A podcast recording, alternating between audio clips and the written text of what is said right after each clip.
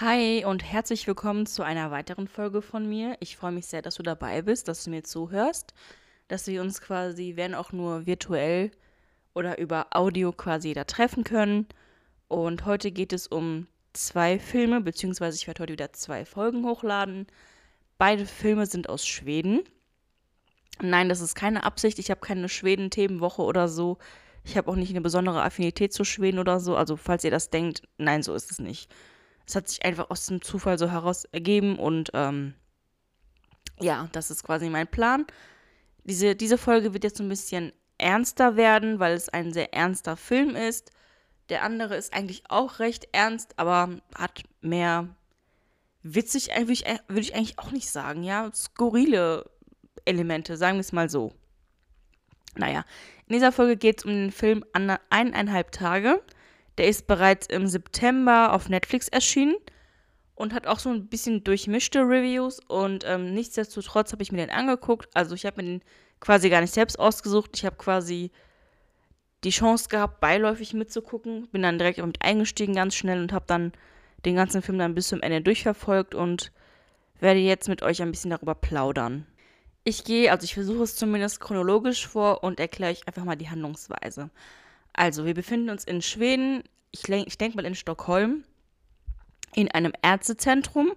Und wie ihr wisst, ist da natürlich relativ viel los und plötzlich kommt da ein Mann rein und geht zur Rezeption und äh, besteht darauf, dass er mit Louise sprechen möchte.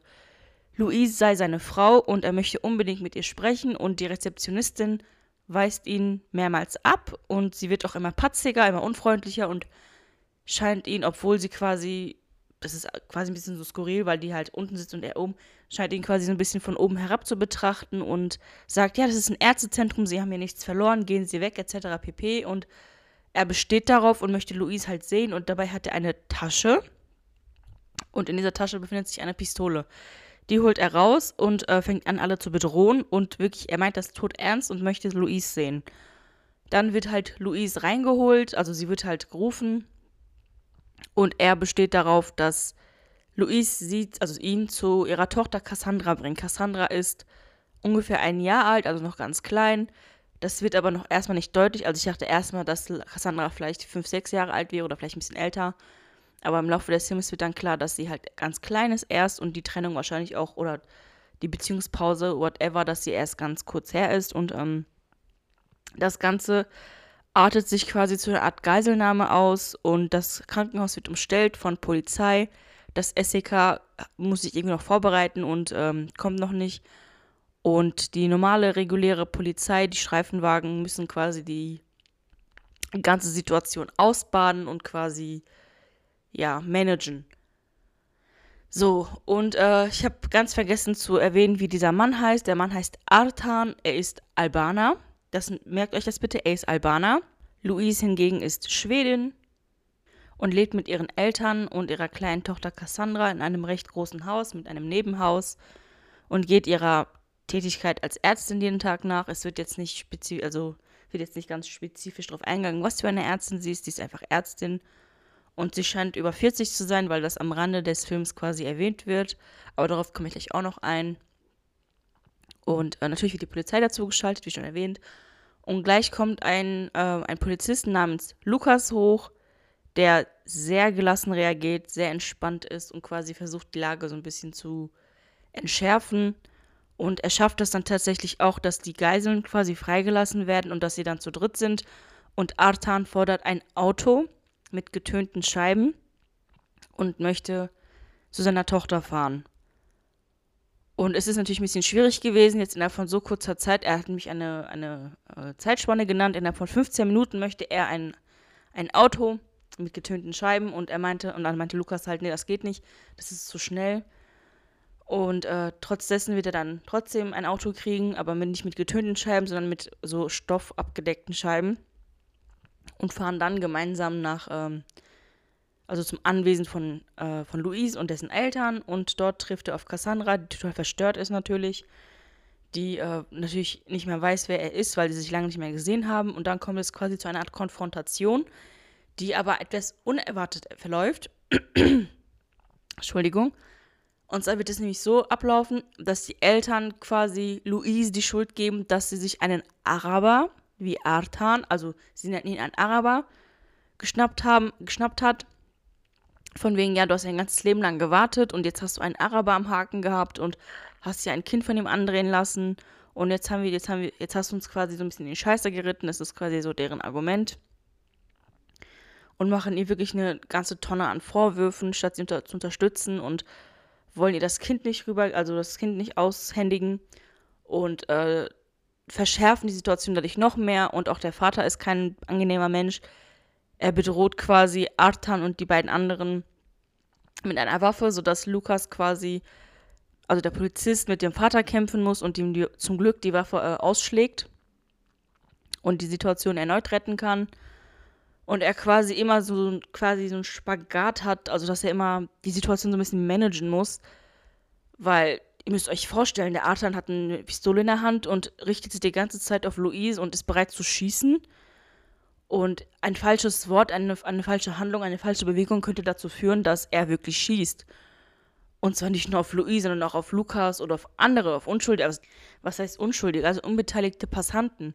Das ist ja wirklich eine super gefährliche Situation, auch wenn die Pistole relativ unscheinbar erscheint. Also es ist jetzt keine AK-47, es ist auch kein anderer, anderes Gewehr, aber es ist halt trotzdem eine sehr brenzlige Situation.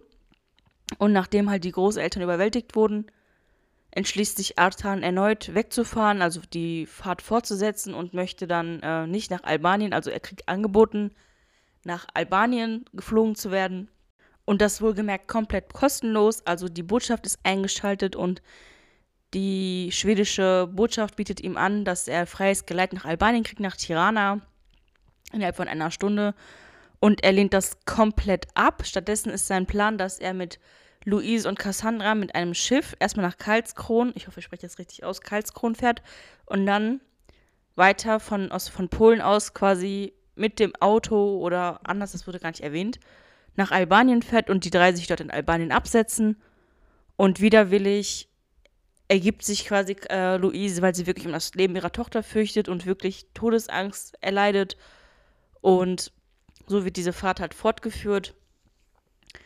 Und jetzt komme ich auch schon zur Kritik. Also ihr müsst euch vorstellen, ich habe, also ich mag solche Serien oder Filme, in denen es um Geiselnahmen geht, weil ich immer diese Psychologie dahinter mal ganz interessant finde oder den den Verlauf dahinter, das ist ja auch bei Haus des Geldes so gewesen, dass man nie weiß, wie es quasi ausgeht und man sich fragt, okay, was passiert jetzt?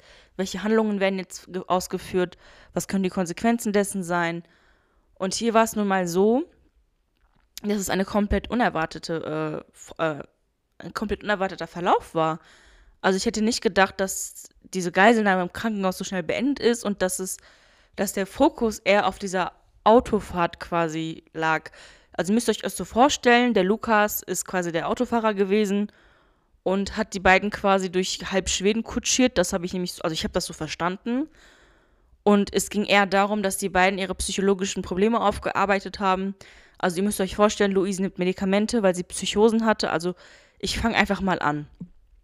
Die beiden haben eine Beziehung geführt. Luise hat das Kind zur Welt gebracht und äh, es kann natürlich bei Schwangeren oder bei neuen Müttern halt sein, dass sie Schwangerschaftsdepressionen entwickeln oder Psychosen entwickeln oder einfach sehr stark unter diesen Babyblues leiden, was ja auch völlig in, was heißt in Ordnung, es ist in Ordnung, aber es ist halt behandlungsbedürftig. Und das hat bei Luisa dazu geführt, dass sie halt in die Klinik musste für mehrere Wochen. Artan hat das so aufgenommen, als hätte er quasi als hätte sie ihn quasi fallen gelassen, als hätte er quasi die ganze Verantwortung auf sich nehmen müssen und er wäre quasi jetzt der Hauptversorger gewesen. Wobei ich sogar glaube, dass er irgendwie Hauptversorger war, obwohl sie quasi in, dessen ha in Louis Haus gelebt haben. Ich habe es nicht so ganz verstanden. Also ich denke mal, das war so die Konsequenz daraus. Und daraufhin hat Artan sie betrogen und ähm, mit einer Sexarbeiterin, was Louise ihm sehr übel genommen hat. Und ihr müsst auch wissen, dass die Eltern, wie schon, also ich habe es euch davon schon erzählt, ihr müsst, euch, äh, ihr müsst halt wissen, dass die Eltern von Luis ihn überhaupt nicht mochten und ihm quasi eine Falle gestellt haben, sodass er quasi angeklagt wurde und drei Monate wegen Körperverletzung im Gefängnis saß, obwohl er eigentlich unschuldig war. Angeblich hätte er ihren Vater geschubst, obwohl da nichts passiert ist. Also das war quasi so inszeniert und alle haben quasi dagegen ausgesagt. Und das hat quasi zur Trennung geführt und dass Cassandra quasi bei Mama geblieben ist und er die, die Kleine nicht sehen konnte und er darunter sehr gelitten hat.